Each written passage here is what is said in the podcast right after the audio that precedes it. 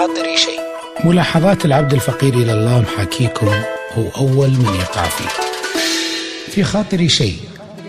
حنا كويسين بس إذا نقدر نصير أحسن ليش لا؟ في خاطري شيء. حياكم الله. يمكن من النادر أنه يكون في بيت بالسعودية أو الخليج ما في عمالة منزلية. سواق خدامة. أحيانا بالبيت الواحد أكثر من خادمة. خلونا يا جماعة الخير نتكلم بصراحة عن وضع الخدم عندنا.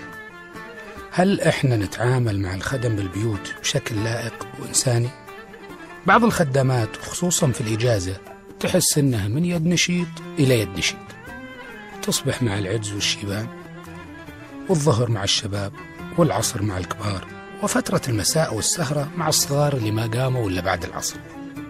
يعني بعض الشغالات يشتغلن أكثر من 15 ساعة بالوقت اللي حقوق الإنسان تنص على أنه لا يجوز أنك تشغل أي إنسان أكثر من ثمان ساعات باليوم وأحيانا خمس أيام بالأسبوع.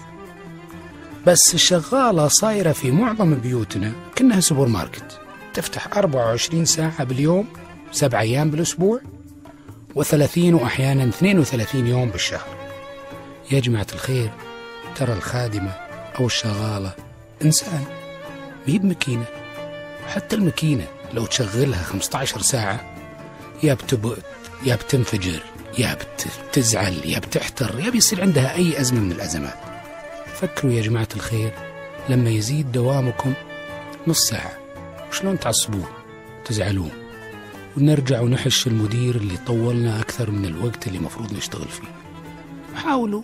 طبقوا نفس القاعدة مع الشغالات والسواقين سلامتكم. في خاطري شيء. ملاحظات العبد الفقير إلى الله محاكيكم هو أول من يقع فيه. في خاطري شيء. حنا كويسين بس إذا نقدر نصير أحسن. ليش لا؟ في خاطري شيء.